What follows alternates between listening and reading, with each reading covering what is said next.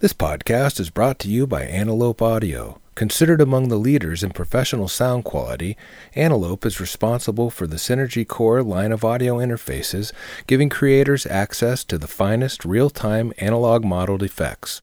Learn more at antelopeaudio.com. Hey, it's Larry Crane. Welcome to the Tape Op Podcast.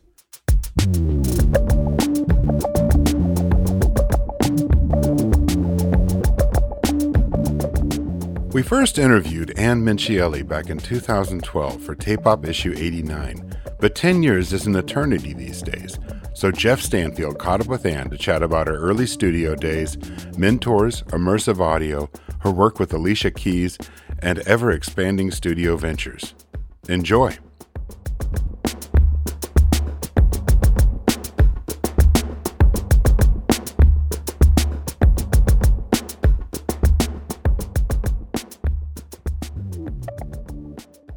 Thanks for joining me today.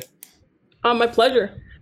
I know we interviewed you. Uh, I don't know, Larry. You talked to Larry years ago, but yeah, um, ten years actually. Right now, we did. It's like our tenth anniversary.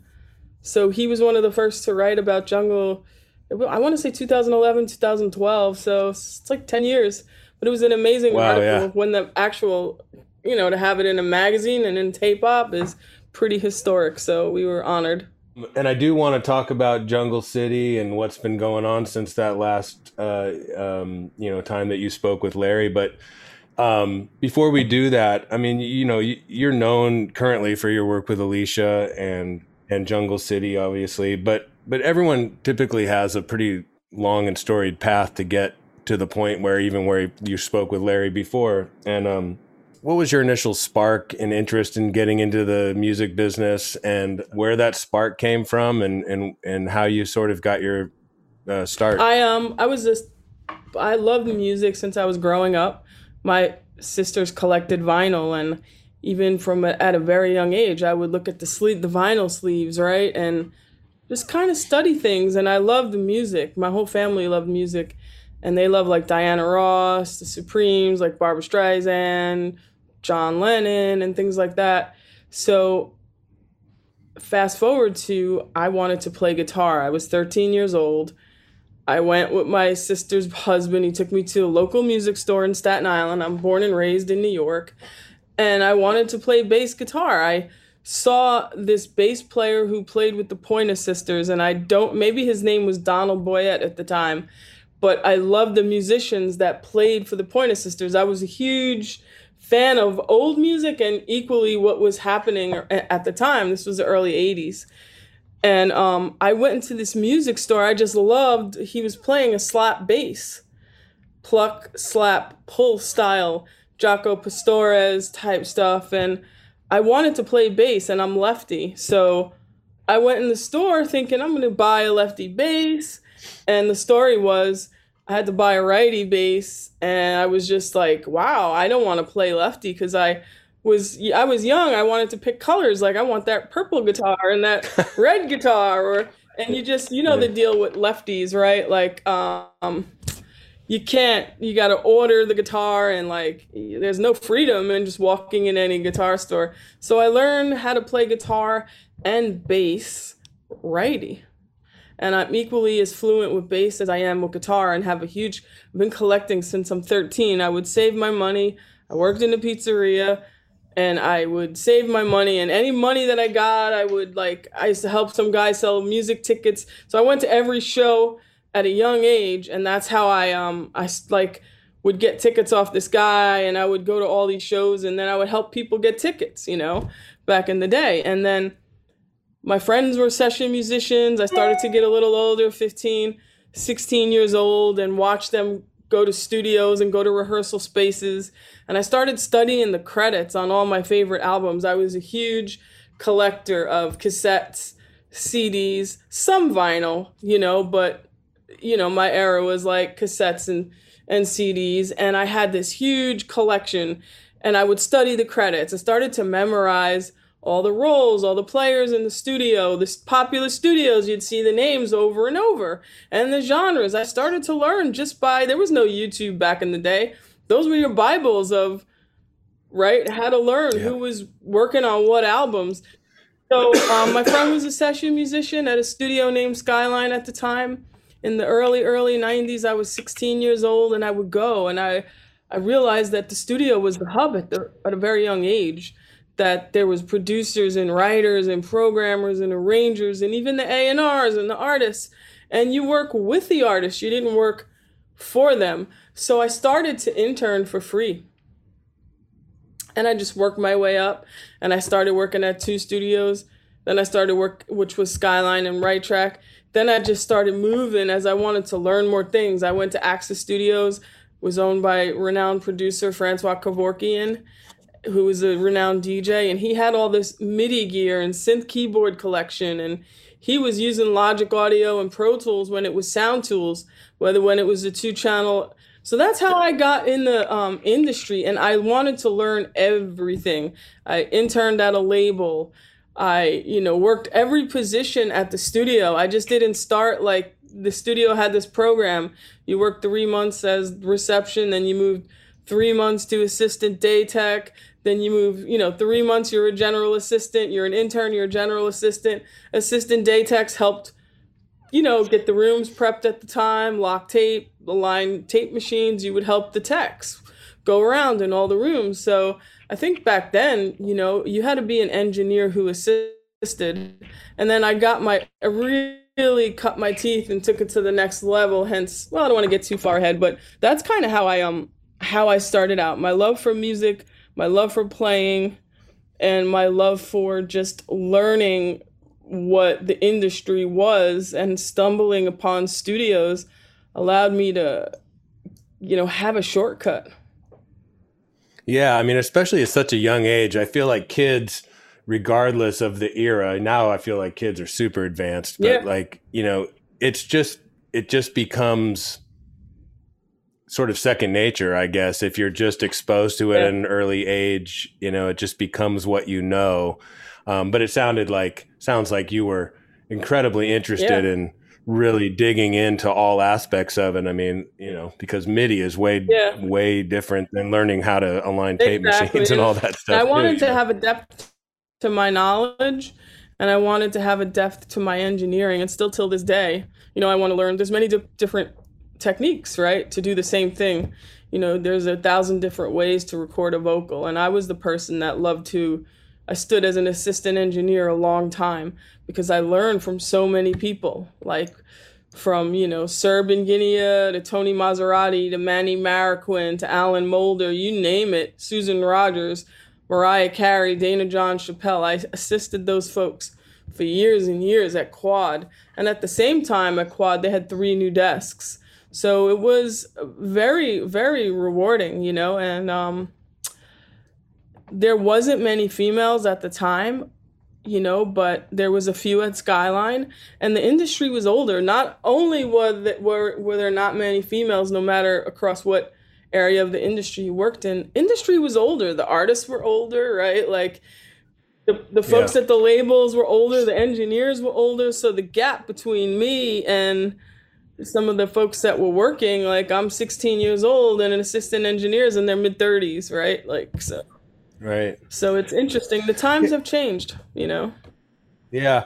I mean, you know, now it seems like that whole, you know, I guess you could call it a system for bringing people up and learning the trade um, from being an intern in a, you know, like the old tape op, you know, like exactly. all that stuff is, that's really going away. I mean, I feel like, you know, and, and just sort of the simple things like etiquette exactly. and, and just, real privilege to be able to actually have gone through that system. And some of the people that you mentioned, I was curious, like, you know, the Mannies and the Tony Maseratis and the Susan Rogers. What were some of the things from a production standpoint that you have carried with you to till today? Um, one thing from Tony Maserati was frequency spectrum. You know, and, and listening to your mix when you got your tapes or your Pro Tools understanding what's in the track frequency spectrum wise and how to fill in the gaps. And and like there might be certain elements that are missing you know your lows your low mids your highs and and how to mix a hip hop mix right? Like how to get image depth and space but have the mix be tall at the same time. You know, your snare is right below your vocal, and then you have your kick drum and your bass is somewhat cutting between, you know, your kick drum and your snare, right? Like he had this, and he he was the first. He had this New York sound, and he was he did a lot of splitting his frequencies with his kick drums and his snares. So he would route his kick drum two or three times and EQ it separately. You know, he'd do a lot of parallel EQing and compressing in in a, in a in his own way, not not the traditional way that people are doing parallel. Everyone has a new like a, a different way of trying to use parallel compression. But I think Maserati, uh, the way he mixed is the way I record. I I record my kick drum. I have four different mics, and I put a sub kick on mine, which is the Yamaha sub kick, and I filter out all of the um you know i filter out maybe 100 and below. And he also taught me about compressors not only being used to compress things but the tone of them. He taught me a lot about the different you know variations of compressors whether he was using an la3a on a vocal or a dbx 160 on a kick drum you know but he taught me a lot about frequency spectrum and image and depth and space and being really he helped me really develop my ears based off of how precise we wrote his recall notes up and and and to like really have to recall a mix back in the day you know using the instrumental playing from the DAT and A being and then the the TV track which had the background vocals. But yeah it's that frequency spectrum and making sure you know sometimes even in a in a case where he was cool with the producer he might tell them like add add a thing or two or change your kick drum sound, you know, and he he was a genius. With Manny, I think he is amazing. Tony and Manny are two of the mixers that um, I know for many years, and I still work with Manny still till this day. Alicia uses him, and it was nice to assist him in the early '90s on projects like "The Boy Is Mine" with you know, Rodney Jerkins, and he worked with Babyface a lot. He would be in New York a lot. He would track and mix. So it's nice to see him evolve. I learned from him that you can have your own style, but it's the artist vision. Some mixers want to do what they do. They have a style and they feel that's why you hire them. With Manny, he has a style and a vibe, but it's also about listening to that rough because that's he's been that way since day one and he understands that it's a service industry and this is the artist's art above all not just ours. And it's very tricky with a lot of mixers through the years you know like some people want to take a mix and they don't want to listen to the rough. And that's fine but i think there's also a way to finesse it where you can do your own thing and make that rough better you know and make that rough a hybrid of what you do and what the artist has been living with. I think that Manny has taught me that from day one. And to rough, get great roughs. Maserati and Manny. As I track, Alicia, like, Manny's been such a part of our process. And Maserati has been in and out for many years um, on mixing our, our, our songs, you know, when it comes to completing an album. But the other thing is mixing incrementally, right? Like every night, making sure your mix is getting better. Like artists like Alicia, she's like Prince. She's constantly adding things, whether it's the arrangement of the song, whether it's, you know, re-singing vocals, whether it's the production and and the actual creation of the song, she splits it all, you know. And those arrangements, they have twists and turns. They kind of affect your mix cuz you might have had a great mix and then she's eliminating elements or changing a bass part. She's very traditional. She's a hybrid producer. She produces all her own music. So um, it's pretty it's pretty interesting and I've learned that from them. Always make sure you're rough. You're getting, you know, you're not just there to press record. You're there to also, you know, get a great mix, get the song feeling great and hand off, you know, the cake so they could put the finishing touches on it, you know. You just talked about something that made me have have a thought of just about workflow and and process. Traditionally, a band would go in and they'd set up the drums, and everybody would track. You know, for the most part, track live, get you know, get basics, do overdubs, then do vocals, comp the vocals, mix. It doesn't sound like that's the process with an Alicia Keys record. It is. It is. It so is. it's a hybrid. We start songs from scratch. She's very traditional. No song is brought in and a lot of a lot of days these beat makers come in with songs that are done already and an artist picks them and that's how they make their record. We start every song from scratch.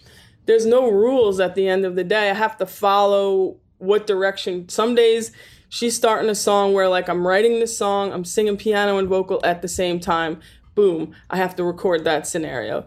The next day she's coming in and she's like Steve Wolf is on drums, Carlos Alomar's on guitar, I'm on piano. We're recording a jazz trio. So this my setup and my setup between live drums over program drums because then I go in and even our click drums sometimes they're mapped out to the live drummer. You know, sometimes she'll not have the drummer play on click on purpose. And then we go back and create the click map in Pro Tools based off of every bar of where the drummer hit. So the rest of the musicians always have the swing and they could play on click if they want to. So her technique is pretty far and wide. She'll come in with a songwriter like Emeli Sandé and she just wants to focus on writing the lyric and melody. The next day she's coming in with, you know, Dave Smith and learning her moogs and all of his Prophet line and she's playing all of his keyboards in her moog and something like a moog or a keyboard part sparks a song like the song No One it was a simple drum loop, but we used this $100 Jupiter plugin that came out from Arturia at the time. And we created this part that plays in these, what we call uh, posts, like these breaks before each verse that people die to hear more of, but it only comes in twice, you know, and it gets people like, wow, you should have, like, you know, people wait for that song. It's this little, um, you know, horn sound out of the Jupiter that we played with the attacks and releases on the actual Jupiter and the oscillators to get the decays to make it sound more percussive. Does that make sense? So um, there's no rules. She's a gear gear freak. Like I'll come in some days and I'll have Optigan and she's already in the control room or our old Mellotron and I'm like, well, let's just pull up the new Mellotron that we got. But we're using literally our old Mellotron and replacing the tapes that we own, you know, and the thing is sparking or our CS80, it has VCAs in it. One day we turned it on and she's playing it and smoke is coming out of it. so there's no rules. She's very traditional when you hear her records. Songs like If I Ain't Got You, there wasn't a click track, and anything that was programmed was programmed live. She's a great drum programmer too. The best thing about the way she produces is she knows how to make the song evolve and she's adding things that you don't even realize. You don't hear them, but you feel them.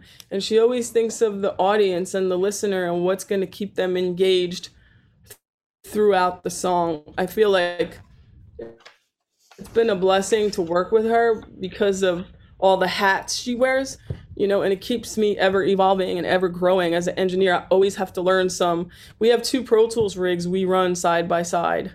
So we're very retro, futuristic.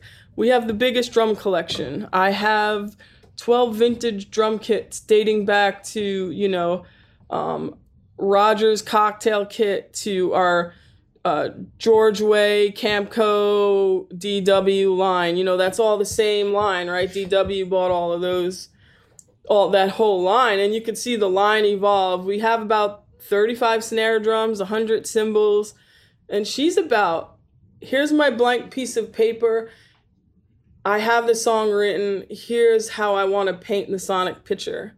I want this guitar to sound broken like i'm on a beach in jamaica and it's just wrong. It's almost broken.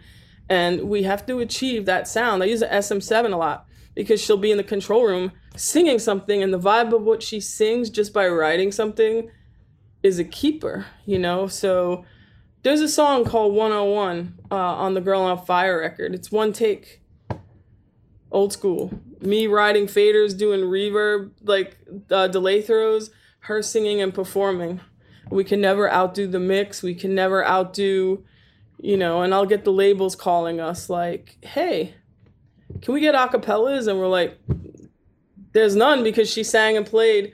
she'll sing and play at the same time. I have scenarios where I have magnet mics and I have to close the lid down nowadays, you know, because I've we got better mics that, you know, are able to handle stuff like that, you know. So she's definitely very much into old gear. She lives we live in the 60s and 70s. That's yeah. cool.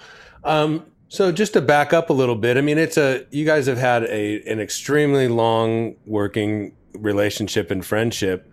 So, you know, what do you think it was? And first of all, how did you guys how did that happen and then continue to this day where you guys met, worked, and then obviously have continued this relationship? And what do what do you think it is about that partnership that's so special and, and is able to uh, to grow really because it and develop because you know even if you make a great record together that doesn't mean that you guys would have necessarily continued to grow together because artists that are continuing to make records are obviously pushing. And alicia is one of these people that seems to want to continue to progress and it's yep. not just doing the making the same record all the time. So exactly. And she has to balance out the artist and then all the commercial side of actually the business side of putting a record out. I think that's the big key these days compared to the old days. So what helped us grow and where we we met at Quad Studios as far back as like 97, 98. And she was signed at uh, Sony ATV. She got a pub deal at the age of 13. And I, the first time she started working at Quad was 96. I want to say I started to meet her 97, 98. She'd be writing in one of the writers' rooms. And at the time, Columbia had artists like her like Alicia and Beyonce on the back burner because there was again all these other artists that were older like Gloria Estefan and Celine Dion and Barbra Streisand and Billy Joel. So these younger artists were being like developed and she was signed to Columbia. She had a publishing deal and she was writing. She was she did a couple of soundtracks. Her songs made because you need placements when you get a pub deal. So they started to place her songs and that's where I met her at Quad and she had a studio in Harlem where she always collected gear from day one. Her Songs in A Minor album, a lot of it was recorded in her apartment in Harlem using DA88s and then taking that and coming to quad and transferring what you worked on at home and then continuing and doing, you know, the live stuff. And a lot of her first album was done in her apartment in Harlem. And then she always had a studio. So I started to work for her every day, a little bit more and more each year, each month. And then obviously in 2000, I really, she really started to work at Quad a lot. I think working in the apartment was prohibiting. Maybe um, like you could do certain things there to start up a song. And then her music evolved and her production evolved. And she wanted to be in the studio and wanted to bring writers and producers in. She definitely fought for the integrity of her artistry and her vision of what her music should be. She switched three labels before Songs in A Minor came out. 2001, she had a studio in her house in Queens. She bought a house in Queens, you know, from her advances and stuff. And uh, she had a studio in her house in Queens. And then in 2003, I we started to work on the Diary album, which was her second album. She also bought a studio in Long Island because that's where her house was at the time and we converted this little old house into a studio. It really helped me cut my teeth on acoustics and designs and taking everything I saw around the world from studios that I've been to at that point and making suggestions and working with John Storyk, but really how to convert this little old house that looked like grandma's house into a music studio and we did it and um, it was like her factory so we kind of kept evolving and growing with each other year by year. And my goal to evolve as an engineer and collect gear and buy year, she had the same mentality. She was collecting keyboards and Rhodes and Wurlies and Moogs and Optigans and every keyboard you can imagine. And I was doing the same thing with guitars and pedals and drum kits and virtual plugins. We have two rigs we run side by side. One's just a big software computer with all her keyboards that load up. So um, we definitely, when it comes to that type of stuff, really the, magic that we could make together and explore, and the inspiration and all of that, you know, uh, is what keeps us together as we push each other to grow. We're musical partners. If we fast forward to this day, I'm involved in everything from the strategies to the rollouts to bringing certain little partnerships in to doing a piano plug-in with native instruments that's 12 years old now. We were way before our time with Thomas Garby and Native Instruments. It's one of the best-selling P- uh, virtual plugins ever called Alicia's Keys, and it was sold in a box back in the day through Guitar Center. So we definitely are very into the Sonics, and the the our plugin is the biggest plugin used not only on stage but in the studio. Every artist tells us we use your plugin. We wrote this song with it. We wrote that song. So it's really nice to see. But we push each other to grow, and we always said to each other, if we can't push each other to grow, then you know we both have to move on. And I think the best thing for myself is she allows me to grow I work with Sony. I have this big studio initiative I'm doing with them worldwide um, with Rob Stringer, and it's exciting. We opened five locations. They have over 40 locations worldwide and all their hubs. You know, so it's important for me as an entrepreneur to keep building all the other things I'm working on. I'm affiliated with a studio in the Bahamas. I work with, I do a lot of different things, and I'm able to bring that back to her and I'm able to bring partnerships and things back to her in the music field, whether it's an Amazon gig, whether it's a virtual plugin. I'm excited for the Soundwide thing that we're on the board, you know, on the board with, which is the merge of Native Instruments and iZotope. It's about six or seven companies together. So we love the industry, we love the craft, we love the creative like we really have a lot of passion for you know making sure the community stays alive and we have our studio. I built Jungle in 2010. I didn't show her. She had her studio in Long Island. There was so many stops and starts. So I helped her evolve and I got her by coincidence two of the same size condos as I put Jungle in and built Jungle in. And it was the start of Hudson Yards and the High Line two more condos became available and she purchased them and I moved her studio here. So it's one incredible community, which I don't think you guys saw the last time you were in when we did tape op. Her whole private studio is here. So I'm I have the best of both worlds and it's pretty cool cuz my staff is very traditional. I have general assistants, assistant engineers, they learn with the artists that come in and that with the artists that are around they have to learn protocols and etiquette and you know proper ways of handling things. It's very traditional. So it's very hybrid in terms of being you know futuristic but also being retro in some of the ways even we manage it you know? So that's it. Like i moved alicia we keep helping each other every year and we're continuing we're going to buy more in new york we're going to we're, we're about to do multiple locations in LA. We're about to see Jungle LA, you know, like we're looking for real estate.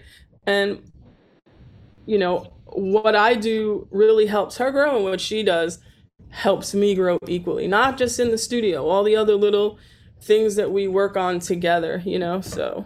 Yeah, awesome. Um, you know, one of the things that came up when I spoke with Grace was that you know you you've become involved in immersive audio. Mm-hmm. Although it's been around for a little while, it's still an extremely new exactly. new technology and and um, i wanted to get your take on it. And you know is it the future or is it a fad or? I think you know it's on the fence if i were to be honest. It can be the future. It's so new how the DSPs are partnering with the immersive partners is tricky. We have to work through a lot of glitches and a lot of things right now. We did all of our mixes in Sony 360 audio. Uh, we have a huge partnership. Alicia mixed eight albums, and we really mixed as a hybrid.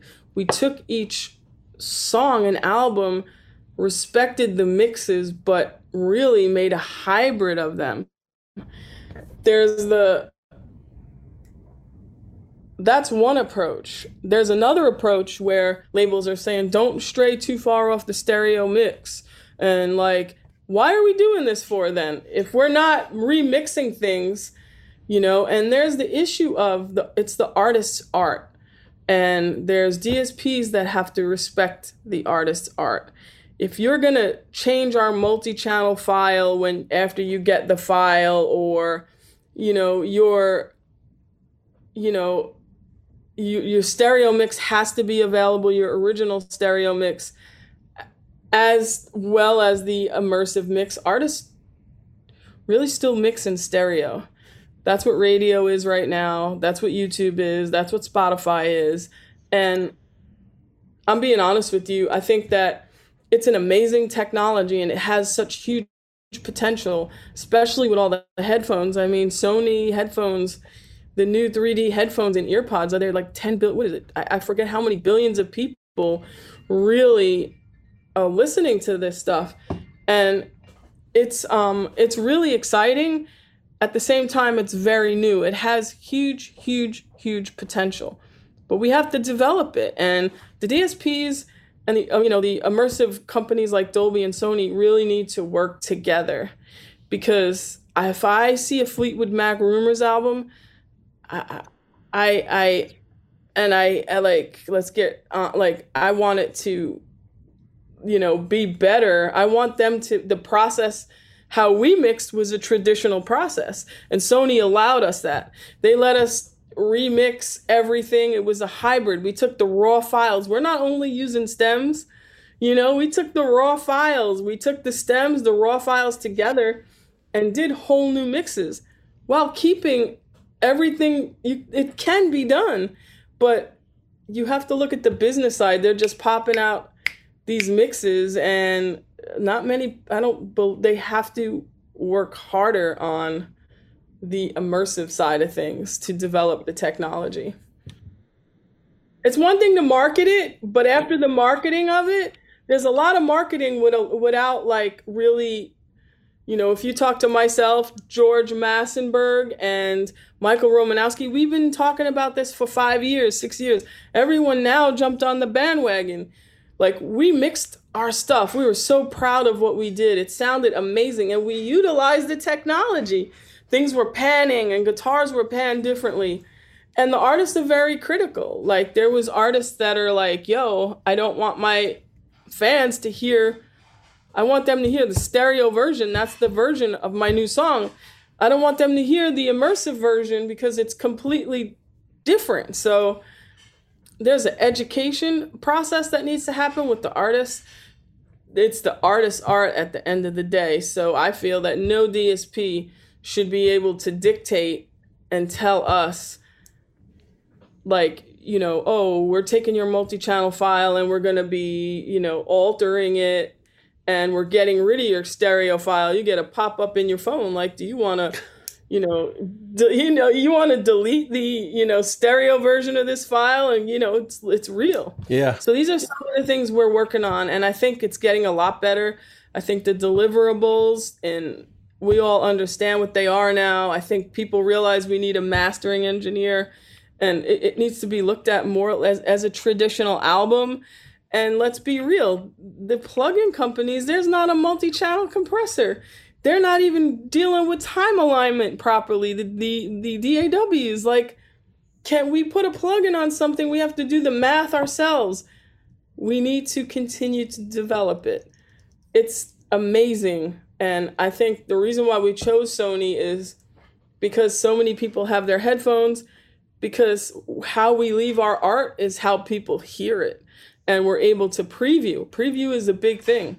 And one thing I love about Amazon is they gave us a preview function. We can preview our album before, you know, a beta tester dummy name, uh, you know, we can beta test how after they encode and and and and, and do what they do, we can go and listen to how our mixes sound, you know, and make sure how it translate if I was a you know, an a- average user, you know? Yeah stepping aside from the sort of the global big picture about immersive audio, I mean, how, with the technology that's currently available, how are you approaching a mix? I mean, are you looking at it like, well, let's take the the image and then add ambience around the you know the back of the listening experience. Oh, we mixed every song from scratch. I mixed eight albums with George, uh, Eric. Michael was mastering engineer. I really was producer. I went in, made changes.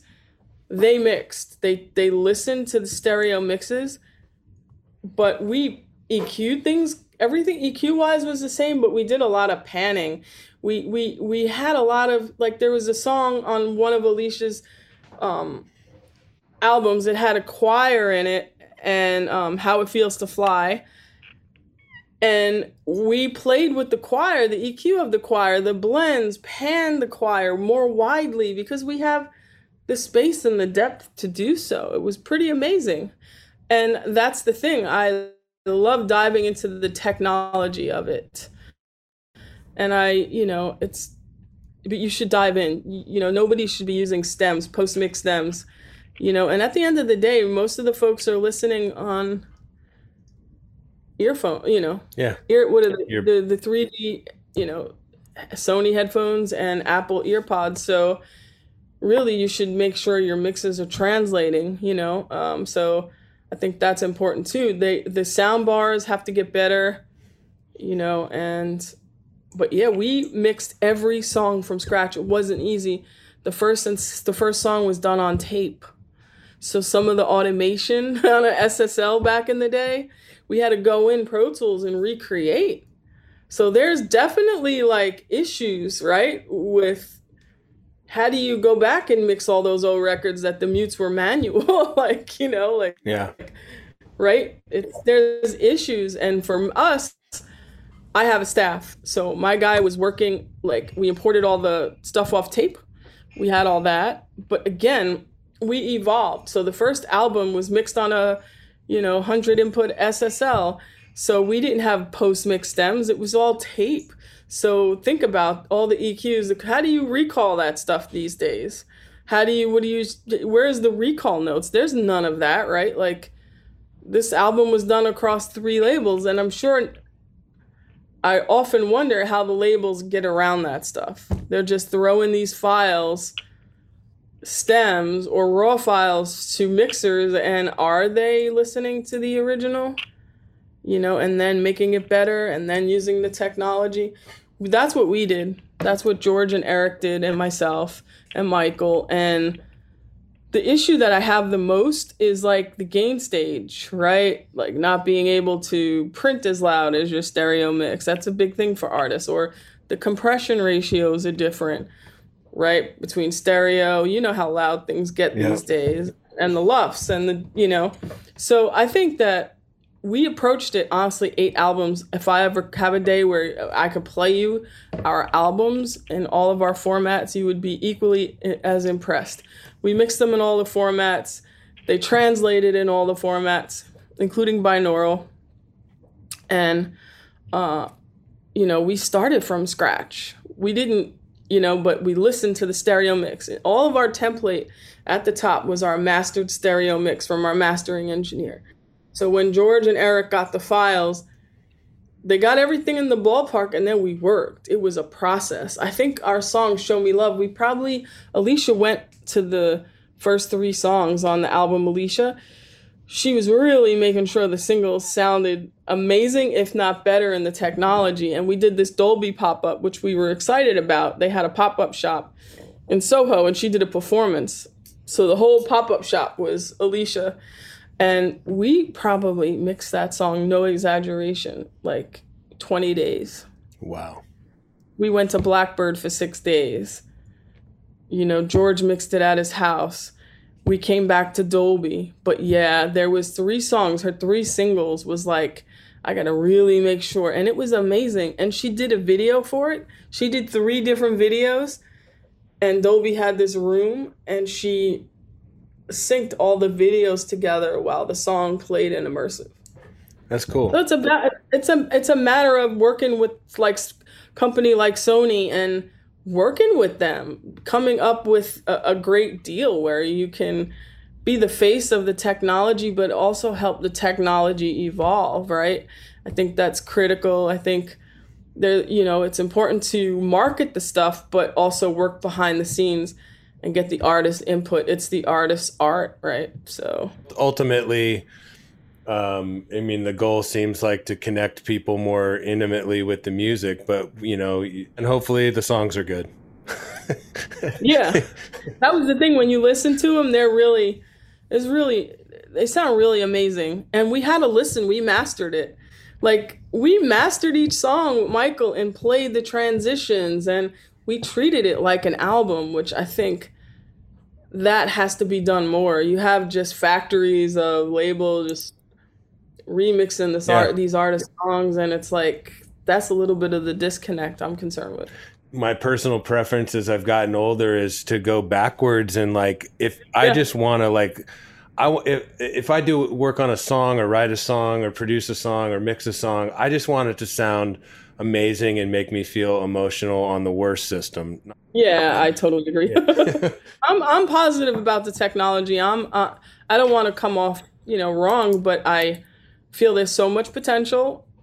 At the same time, it's the Wild West. We're all developing it here. Yeah. We're all the beta testers, right? Yeah. But I love what Sony's doing and how they're, you know, spending the money on developing their technology and making their software, you know, better. So yeah, let's talk about She Is the Music, mm-hmm. um, which is an organization whose mission is to get more women involved in the music industry.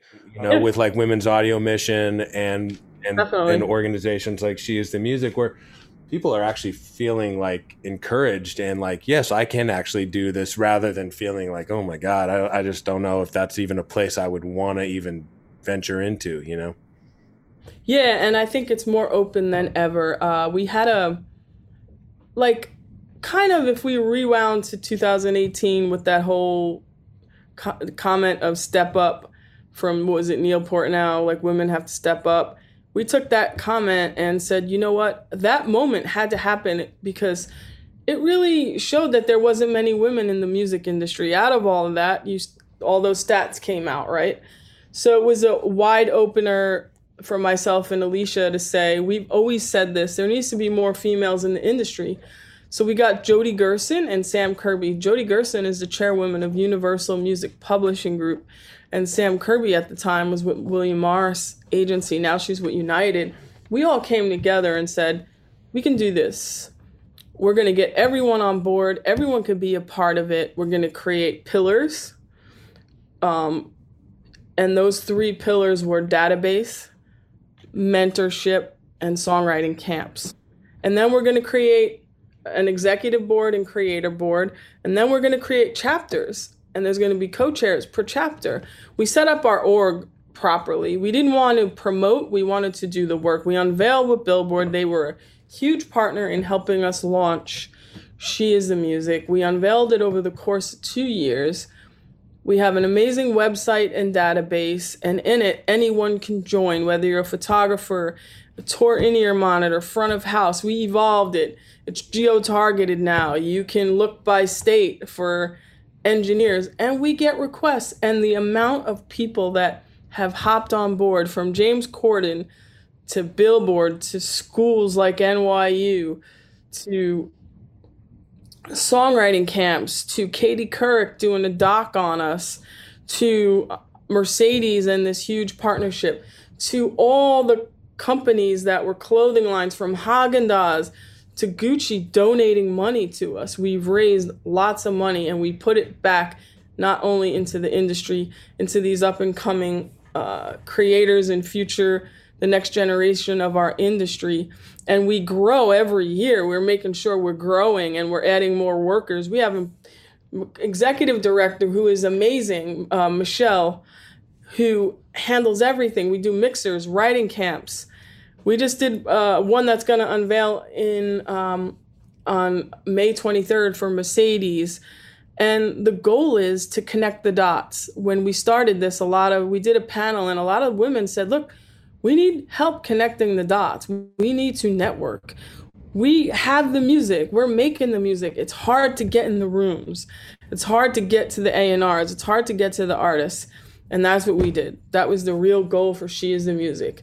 And we created three pillars. Our mentorship program is amazing. We have Susan Dotis and Cynthia Sexton. Susan Dotis teaches at NYU. Cynthia Sexton's at Universal Music Publishing Group. They created a curriculum that's so amazing for the, this mentorship program. We have mentees, mentors, right?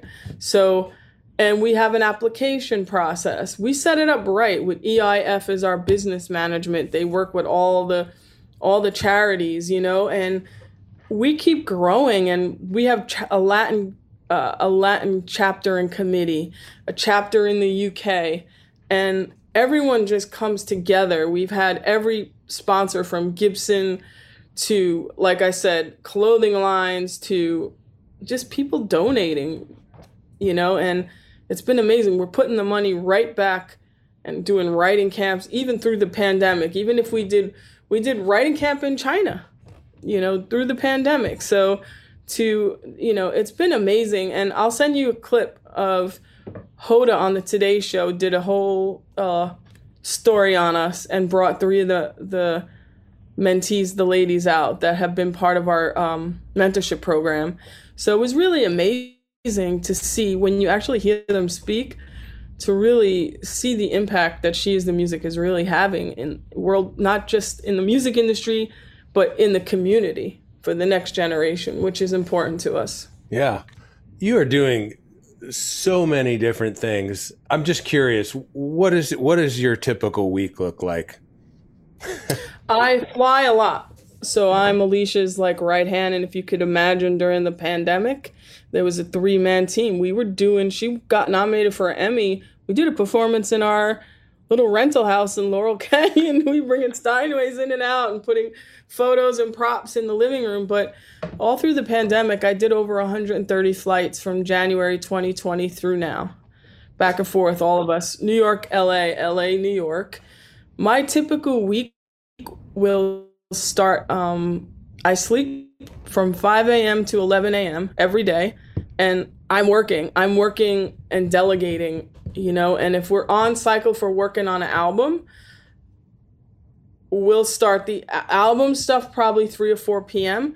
But before that, we could be recording TikToks or a private show. Like, we get a lot of different, I handle a lot of different things these days within Alicia's camp, you know, recording a lot of these live show. I have live shows. I have 11 different rigs for 11 different scenarios. So some weeks I fly probably every other week to LA. And then some weeks I'm right here in my office in New York, but every week is designed differently. We have team calls usually in the mornings before our sessions. We have strategy calls and then just staff calls with Alicia on Zoom. I think everyone's Zoom happy these days, right? With, um, you know, um, I have my Sony initiative, which I love. I have a staff that I work with there. We're all building this initiative out. I do that almost every day, and it's really exciting. Sony has open their offices back up. The studio has opened. So this particular last two weeks, I was doing open houses between New York and LA.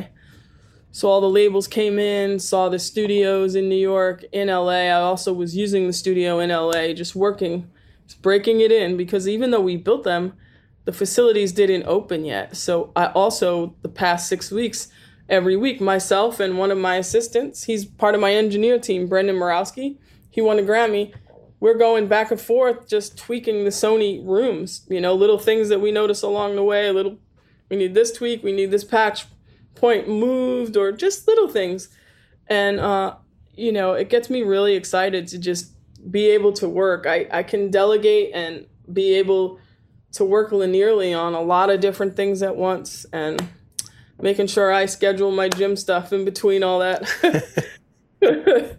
but yeah, I mean, every week is a different you know it's not really structured the same but it's more or less dealing with the same components and partners that i work with yeah and i think it's a, it's a great reminder that the um, possibly the public perception of what uh, music uh, business people do is uh, you know wake up late have a coffee put their flip flop yeah. You know The reality is is if you're doing it you're working pretty hard now more than ever producers are engineering engineering is engineers are producing writers are producing, writers are engineering, engineers are building their careers in in in various ways. The technology has changed for all of us to be involved in the tech world and the industry over a lot of different components. We really overlap each other, and then we're going back to where we started. I'm looking at all these labels putting studios in, and the music community is building up again in new ways, and kids are getting out of their bedrooms, and job opportunities are opening. And Sony has allowed that with all the locations we're opening. And it's kind of, we're going back to how it started. Vinyl is the biggest physical seller. And I don't know, if you look at the market share of what vinyl sold, like it's almost like a huge demand. We're kind of going back. I just want the production to go back. I think a lot of people are making music like a puzzle these days. They need to go back and, and sort of be retro futuristic, like Alicia. She makes the guitars play the choruses down. Even if there's five choruses in the song, you're playing those five cor- those five choruses because the human element is different each time and what you play and how you hit the stroke of the guitar. This copy and paste stuff has to go away. It's making music to bar one, beat one. There's no more feel in, in some music. Part of what we loved on a lot of the songs in the 60s and 70s, if I could speak for myself is that people got in a room and made magic together. The pandemic and technology has allowed us not even to meet who we're making music with sometimes. Some drum programmer is listed on your album. He's 4,000 miles away programming some drums. So I think how it's going to kind of go back to some hybrid of where it includes where we all where it all began. I love it. Well, thanks so much. All right, thank you. Take care. Thanks for listening. Find us online at tapeop.com, Facebook, Twitter, and Instagram. Until next time,